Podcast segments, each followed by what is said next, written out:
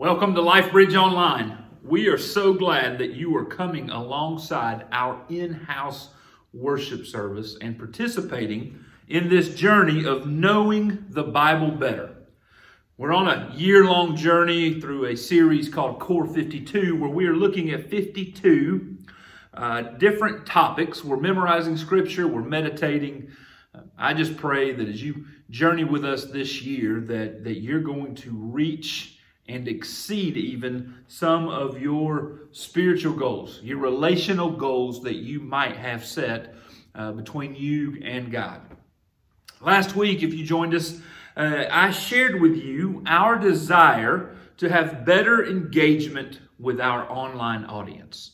And if you know anything about me, you know that, man, social media and Michael just don't really get along. And I've been asked for years to be more engaging, to be to lead the charge on social media, and, and I, I put up a fight. I really don't like to do it.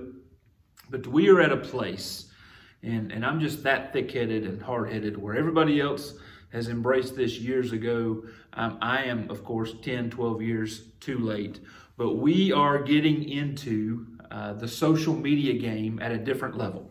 And so in the coming weeks, we are going to be launching a LifeBridge Facebook group that you can join so that we can engage with you better. And there's going to be a lot of activities going on in the in this group. There's going to be uh, question and answer times. There's going to, of course, be our sermons. Worship services will be included in that. There will be opportunity for us to to meet whatever part of the world you might be in. There will be opportunity for us to engage with one another. So keep your eye out for this information. Hey, let's uh, let's pray, and then we're going to get into the fall. Hey, God, we love you. We thank you for this opportunity to gather once again, Lord. No matter where we are, whether it's uh, in our living room right now, worshiping you, riding down the road, cutting grass, raking leaves, doing whatever. Uh, God, thank you for the opportunity that we have uh, just to, to hear your word in so many different places as we go through life. And Father, I pray that every time we, we turn on our podcast or our YouTube videos, um, our Facebook channels, whatever it is, God, I pray that every time we do this, this is just another another bit of nourishment that we gain from you. And so, Father, I pray that as we spend a few minutes together today talking about temptation, talking about this moment where Eve and the serpent uh, interacted, God, I, God, I pray that our response after today looks a whole lot more like Jesus than it does Eve. We love you. We pray these things in your Son's holy name. Amen. Have you ever had that perfect moment in time? You know what I'm talking about. That, that moment in life where it just cannot get better.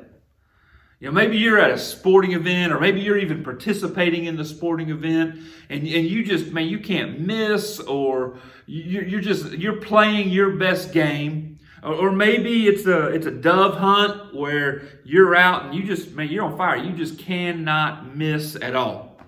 Maybe it's an academic moment where, where you're sitting in the classroom, you're sitting in the test, and, and, and you are recalling all the information, and it is just coming to you naturally.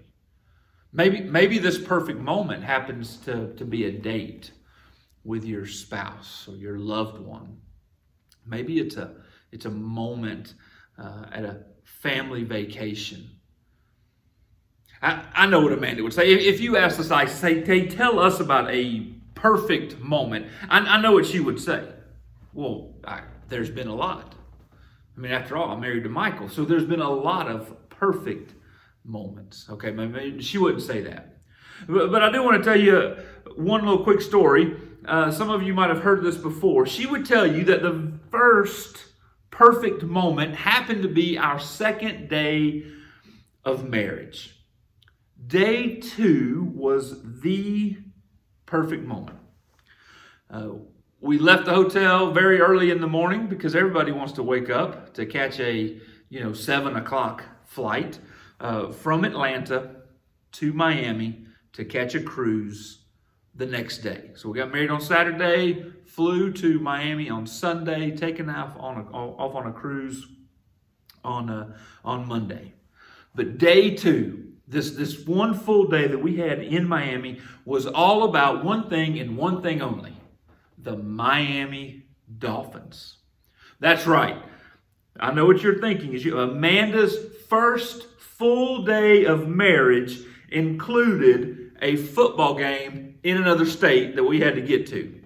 The Dolphins happened to have a, a four o'clock game against the Seattle Seahawks the timing was perfect. We were leaving from Miami, so everything was just falling in line. I have family members who are, lifelong uh, Miami Dolphins fans. And, and so it was just one of these moments that we're there. We've got to take advantage of this.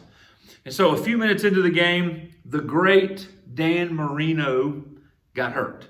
You know, the guy that I actually came to, to watch. He, he was legendary at that point in time in, in his career, and you came to see Dan Marino play. Of course, he got hurt, so the backup guy by the name of Craig Erickson comes in to play quarterback. Erickson, I do believe, was sacked four times. He threw a couple of interceptions. And on the day, the Miami Dolphins fumbled the ball six, maybe seven times. And to top it off, they got beat, as you can imagine. But here's the thing that's not even the worst part of the game. The worst part of the game actually started about an hour and a half before kickoff. And it was one of those South Florida tropical storm rain showers that came and just set over South Miami, uh, South Florida, and it just was, a massive storm that just brought lots and lots of rain. Hour and a half before the game, and and it lasted all the way through to like the third quarter. And so, being the the noble, being the uh, chivalry driven uh, husband that I am, day two, I gave Amanda all that we had to protect herself from the inclement weather. And all that we had at the time was a water resistant, not waterproof, a water resistant yellow pullover windbreaker made by Izod. And I, I remember those details. I, I remember this jacket. It was not meant for much more than a mist. But that's all we had at the moment. And so I gave that to her. We showed up to the game and and, and at that time period, just with uh, the, the cab that we took, it dropped us off several blocks from the stadium. And, uh, and we had to walk. And so she's walking and she's she's got that that yellow windbreaker on and and I've got really nothing on but but my shirt and I might have had something else and we got to the first place and uh, I tried to secure us some ponchos. Um, and Amanda has a completely different version of this story than, than I do, but she will tell you that I was the only one that came out of there with a poncho uh, she had to sit the rest of the game to watch the Dolphins play just a terrible game in the rain, getting soaking wet.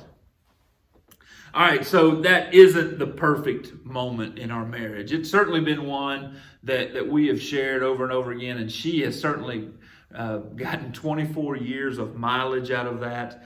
Uh, but we've all had those moments, right, where man, if it could just stay like this forever, life couldn't get any better.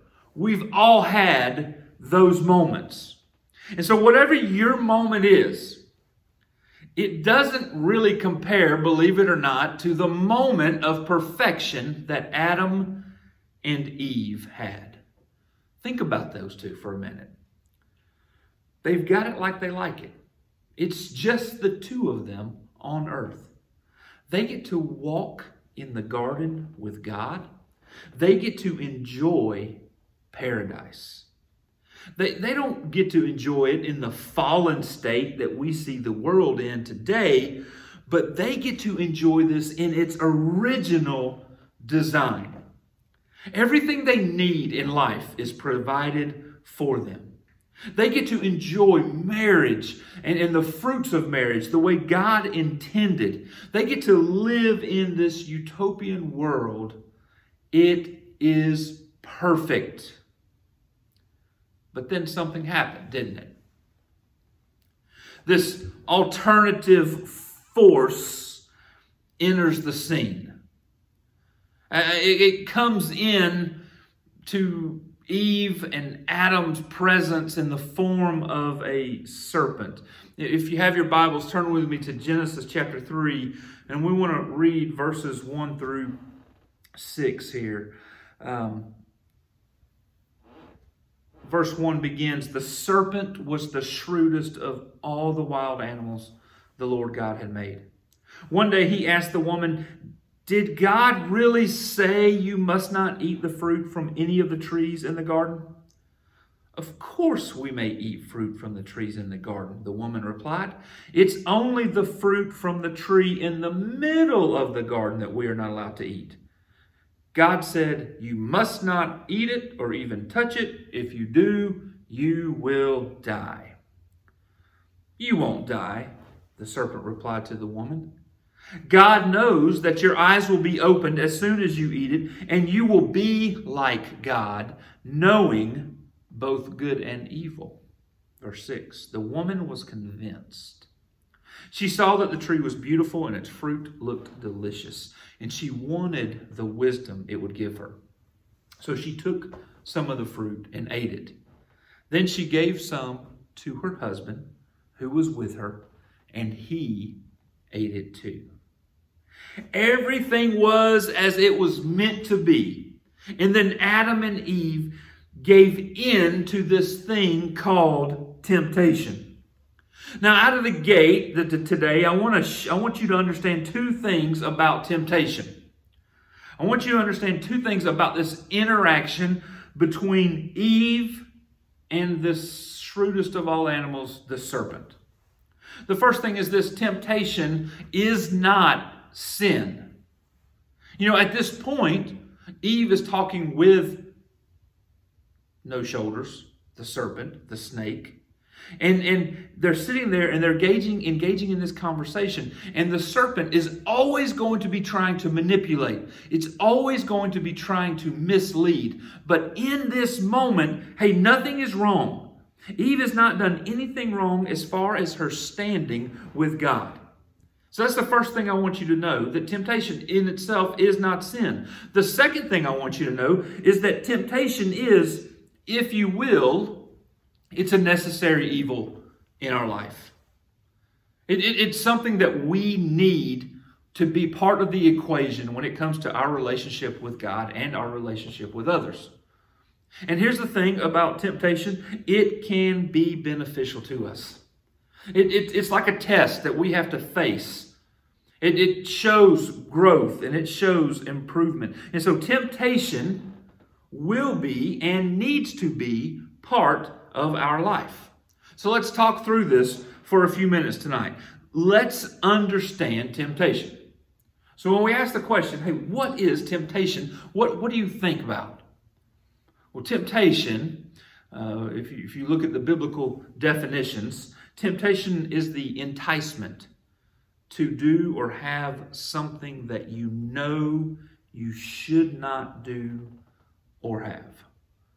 Right? Like, like that. The temptation is this enticement to do or have something that you know you should not do or have.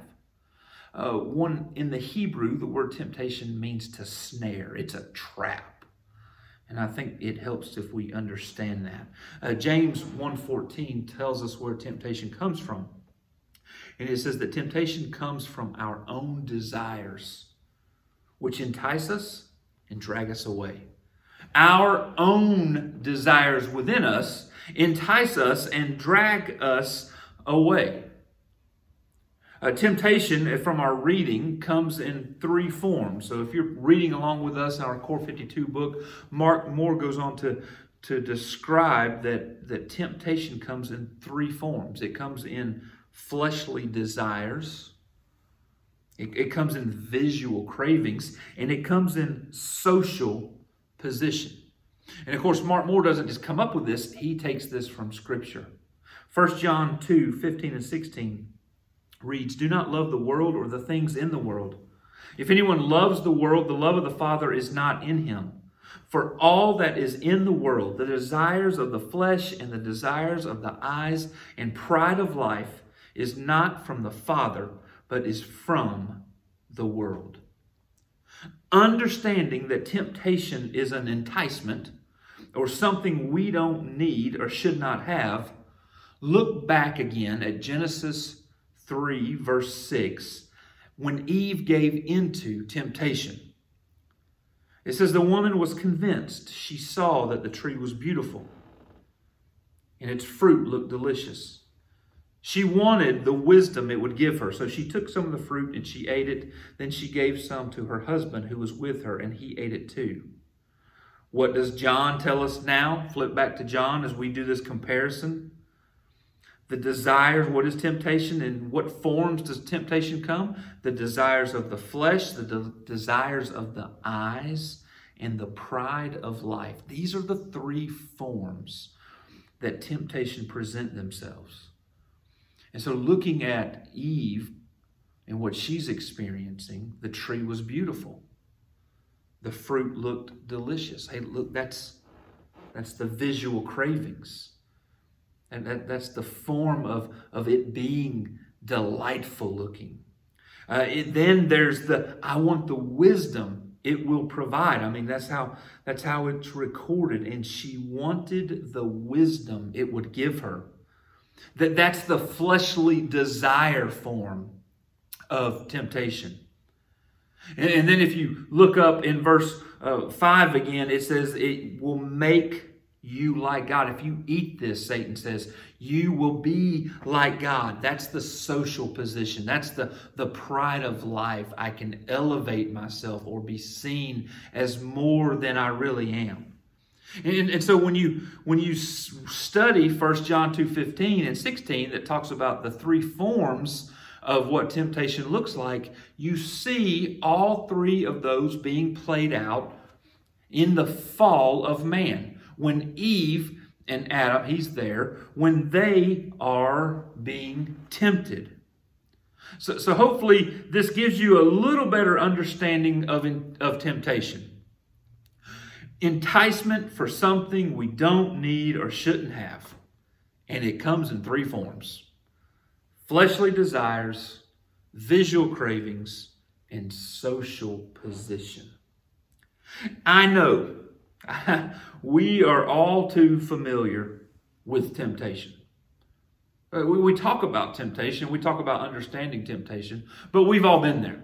And we've all given in to temptation. We have been in that garden, haven't we? We've been attracted by the, the pretty fruit. And maybe it wasn't fruit, maybe it wasn't a garden, but we've had that moment where there is something that is enticing and we give in. So, how do we best deal with these moments?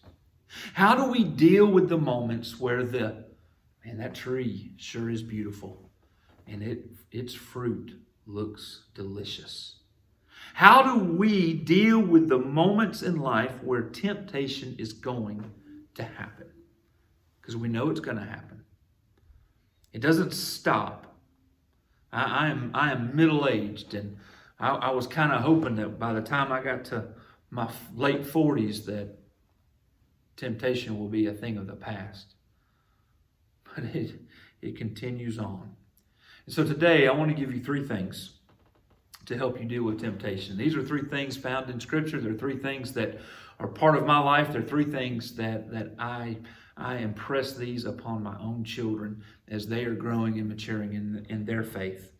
And so the first thing to deal with temptation is this stand firm on the Word of God. I, I think that this alone is the most important thing that you can have in, in your arsenal when it comes to fighting against temptation is standing firm on the Word of God. 2 Timothy 3 16 and 17 reads that all scripture is inspired by God and is useful to teach us what is true and to make us realize what is wrong in our lives. It corrects us when we are wrong and it teaches us to do what is right. God uses it to prepare and equip his people to do every good work. Knowledge of God's word teaches us to do what is right. And in, church, let me just share a couple things with you real quick. Owning a Bible, having a Bible on your phone, having a Bible on, on the bookshelf, having a Bible on the nightstand, whatever the case may be, is not enough. Uh, having access to a Bible app or having access to Google is not enough. Th- those are wonderful things. And it's great that we have many copies of the Bible laying around our house. It's great that we have the Bible on our phone. It's great that we can listen to it and from different people, from different narrators. All of those things are wonderful things.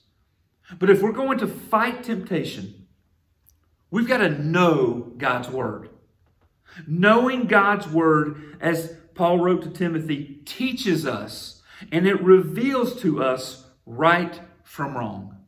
And I don't know about you, but looking back in my life, there is a lot of temptation that took place where I was I wasn't stopping to Google my situation to see if it was right or wrong.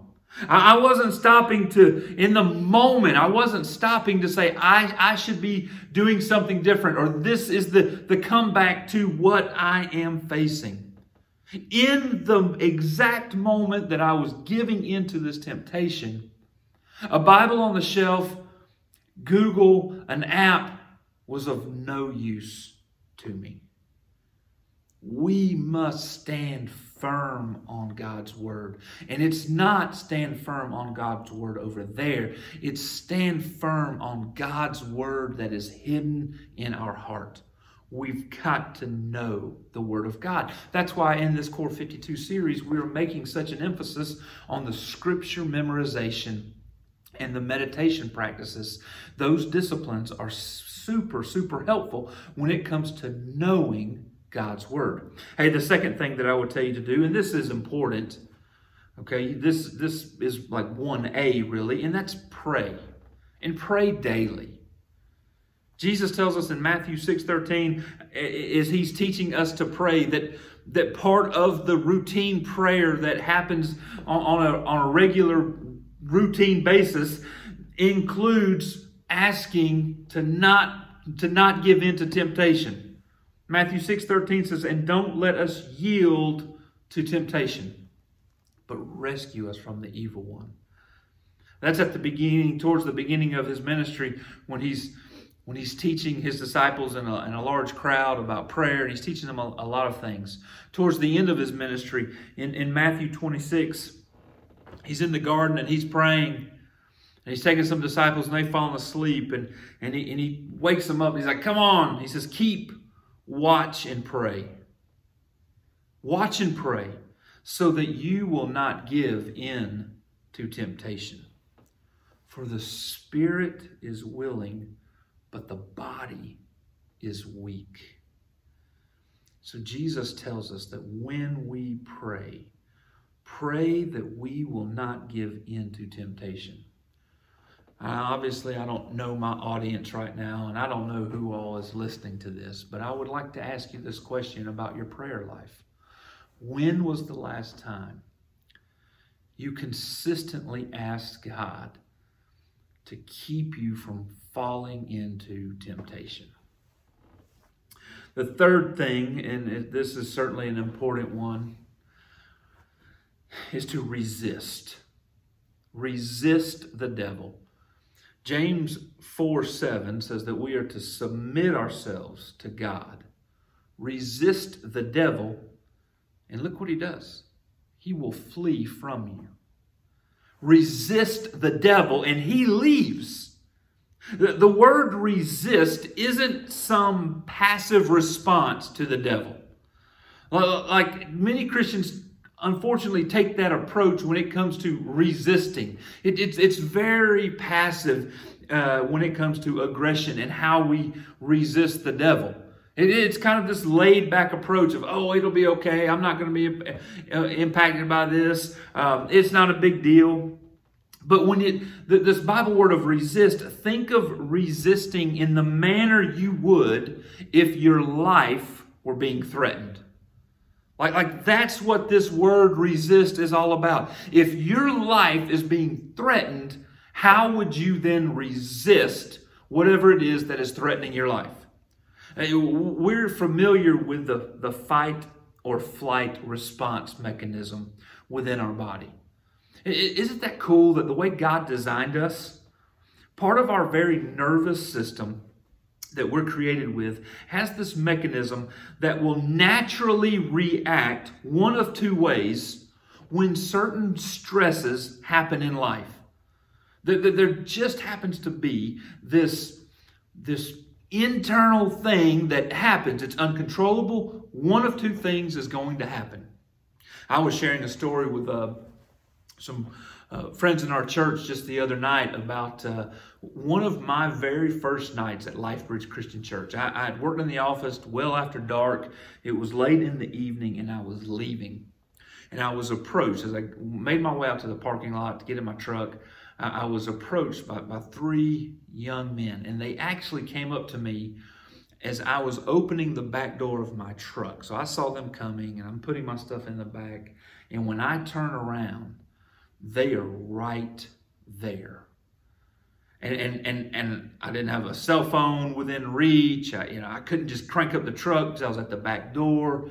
And there was just this natural response. And, and, and it just, it happened. It, it, something came out of me and, and it was, I can't fight, boys, so I'm to fight. And I just happened to have, Lord will, Lord blessed me in this moment. I just happened to have a large wrench about 18 inches long that was right in my reach, and I was able to pull it out. And I was in this moment saying, Hey, I've got nothing. The only thing I can do in this moment is to fight. And it's that natural response when our life is threatened. We do one of two things we either fight or we flee. So, but this is how we resist the devil with the same approach, with the same mentality. It's either devil, we're fighting, or devil, I'm fleeing from you. I'm running from you. I'm resisting. I'm getting out of the way. You know, Ephesians tells us that the spiritual battles that we face, they're not of this world. And, and there's this whole couple of sections in, in Ephesians 5 and Ephesians 6 that tells us that if we're going to fight these temptations, then we have to be prepared for it. He said, You got to put on the armor of God. And, and Ephesians actually tells us that we're to stand firm in the truth. We're to stand firm when we are going to fight against these battles that are of, of the spiritual realms. The best example of fighting these temptations comes with the story of Jesus before he began his ministry. You know, he, he went and as he was being obedient, he went out, uh, he found John, he was baptized. And, and then Matthew 4 tells us the story of, of Jesus going into the wilderness. And here's some things Jesus was led into the wilderness by the Holy Spirit to face temptation. All right? Like he was led out there for that purpose. So if you, if you were with us last week, we talked about the, the Trinity sum. One third of the very nature of God led another third of the nature of God out into the wilderness to be tempted. And after 40 days and nights of going without food, Matthew says Jesus was hungry. And, and I personally believe that, that Jesus was just in a weakened state. And then the devil shows up. The devil shows up to tempt Jesus. And, and, once again, when we look at this story, and you can go back and you can read it in Matthew 4, the temptations, there's three of them, right? Temptations come in how many different forms? three different forms. Eve faced all three. Jesus also faced all three. There's the fleshly desire form of temptation where Satan is like, hey, just turn this, these rocks into bread. There's the pride of life position, the social position form, right? Where, where, Jesus, where Satan took Jesus up and he says, hey, throw yourself off. Throw yourself from this high place because God is going to rescue you. God, God's gonna, God's gonna do, He's gonna elevate you. You're gonna be elevated to this status of God, even though you are God in human form. Throw yourself off in your fleshly human um, state that you are in, and God's going to rescue you. And then the third one is Satan took Jesus to a high place and he showed him all the empires of the earth. Look at everything that's here. Look at, look at the great Roman Empire. Look at all these things. If you will bow down and worship me, I will give them to you. And that's the visual cravings form of, of temptation. And so Jesus is tempted in these three forms, just like Eve was tempted in these three forms. Temptation came in this moment, and Jesus fights back.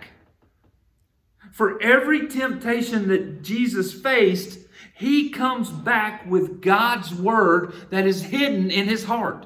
That's how we fight. That's how we fight Satan. We fight with God's word that is hidden here because that's the example. And, and, what happened? What happened when Jesus resisted the devil? The devil left. The devil fleed.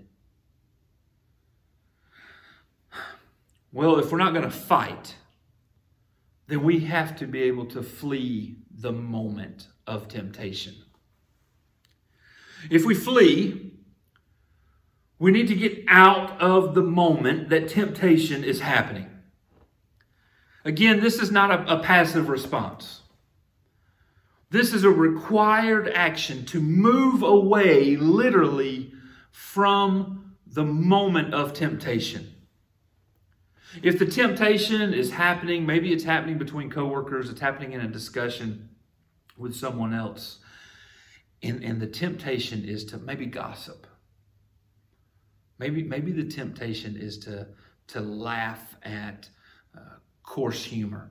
Maybe the temptation when you're around this person is, is to engage in similar conversation as they do as this is happening and you know that this is happening, flee the situation.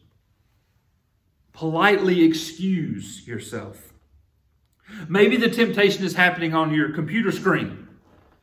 Yeah, we, we've many of us have, have fallen into that temptation. Or maybe the temptation is, is happening in the form of your phone being right there. Turn it off and walk away. Get up from the moment that the temptation is happening and remove yourself from that environment. If, if it is your phone, turn your phone off and walk outside for a few minutes. If it's at work and, and it's your computer screen or whatever it may be, get up and walk away. Maybe the temptation comes in the form of, man, you just being at a store. The, the, the, the internal desire, I have to maybe buy something or swipe, swipe my credit card one more time. Remove yourself from that environment. Flee from that environment. That's what resisting looks like. And resisting the devil, resisting temptation, requires action on our part. And when we fail to resist, there's always a price to pay. When we fail to resist and we give in, there is always a price to pay. Would Satan, would the serpent tell Eve, if you eat the fruit or touch it, you're going to die? I mean, that's what God said, right? Like, like that's the price tag. God's like, if if you do this, you're going to die. But that's not what the serpent said, right? He manipulated. When we give in to the temptation that we are facing, there is always a price to pay. And the shrewd tempter always seems to make the price out to be so much less than what it really is. Oh, God said if you eat it or touch it, you're going to die. You won't die. It's, it's not going to be that big deal. God doesn't want you to have it because He knows that then you will have wisdom. You will have wisdom that He has. You won't die, He told the woman. Of course, we know that God's in charge and He's the one who gets the final say in things. And it wasn't an immediate price to pay, but death certainly came. So we've kind of talked a lot about temptation. And I want to leave you with one more uh, thought. Actually, it's a couple of thoughts, but, but one more verse. As we wrap up this conversation about temptation, turn with me to 1 Corinthians chapter 10, verse 13. Paul writes, The temptations in your life are no different from what others experience. And God is faithful. He will not allow the temptation to be more than you can stand. When you are tempted, He will show you a way out so that you can endure.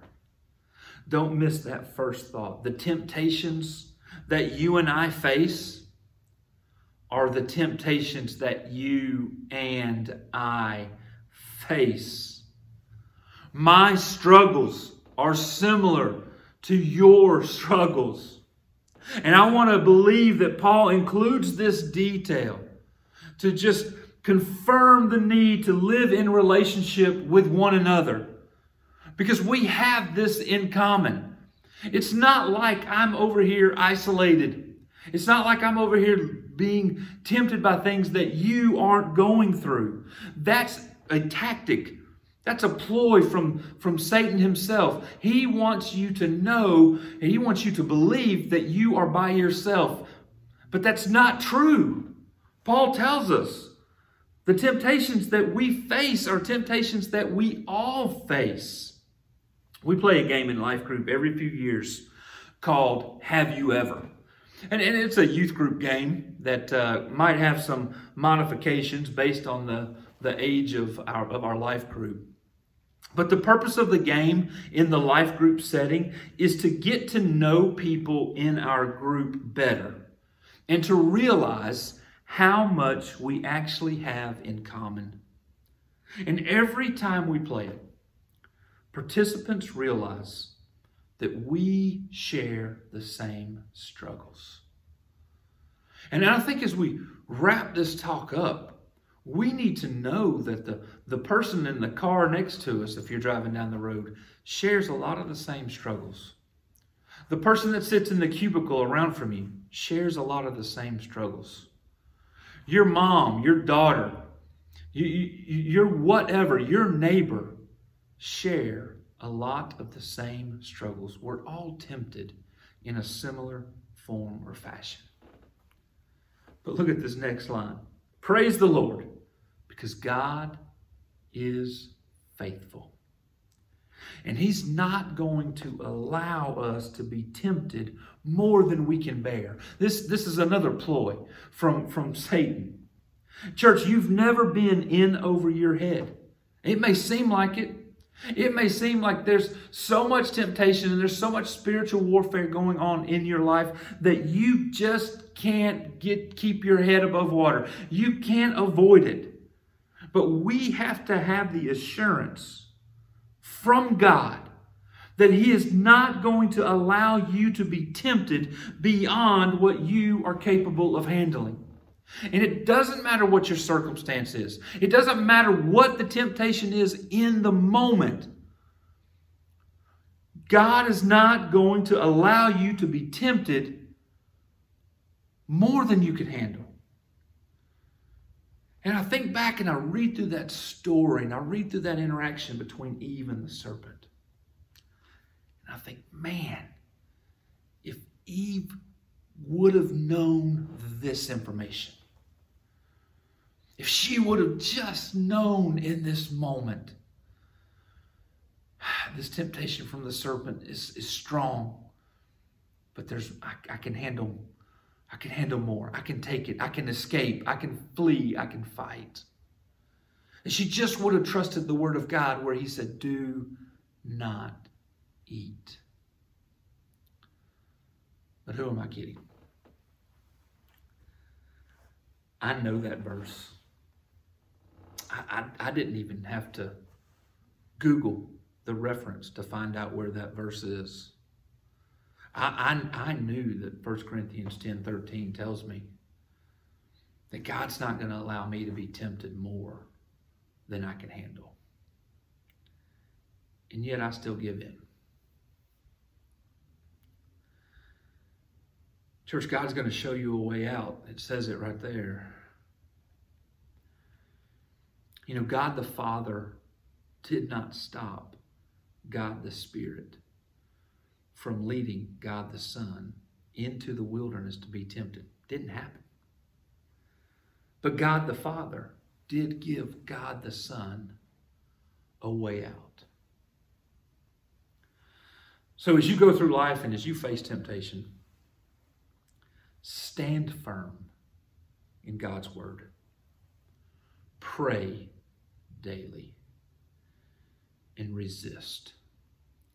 And as you do these things, your outcome will look a lot more like Jesus' outcome than it did for Adam and Eve.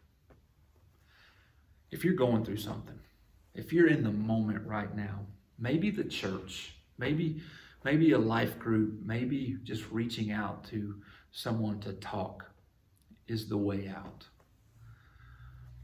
If that's the case, reach out to us. You can reach out through our Facebook page. You can always email me, Michael at LifeBridge Christian. If you know my number, give me a call. Praying for you. Miss you. Can't wait till uh, a couple weeks from now when we get to engage with you a little bit better.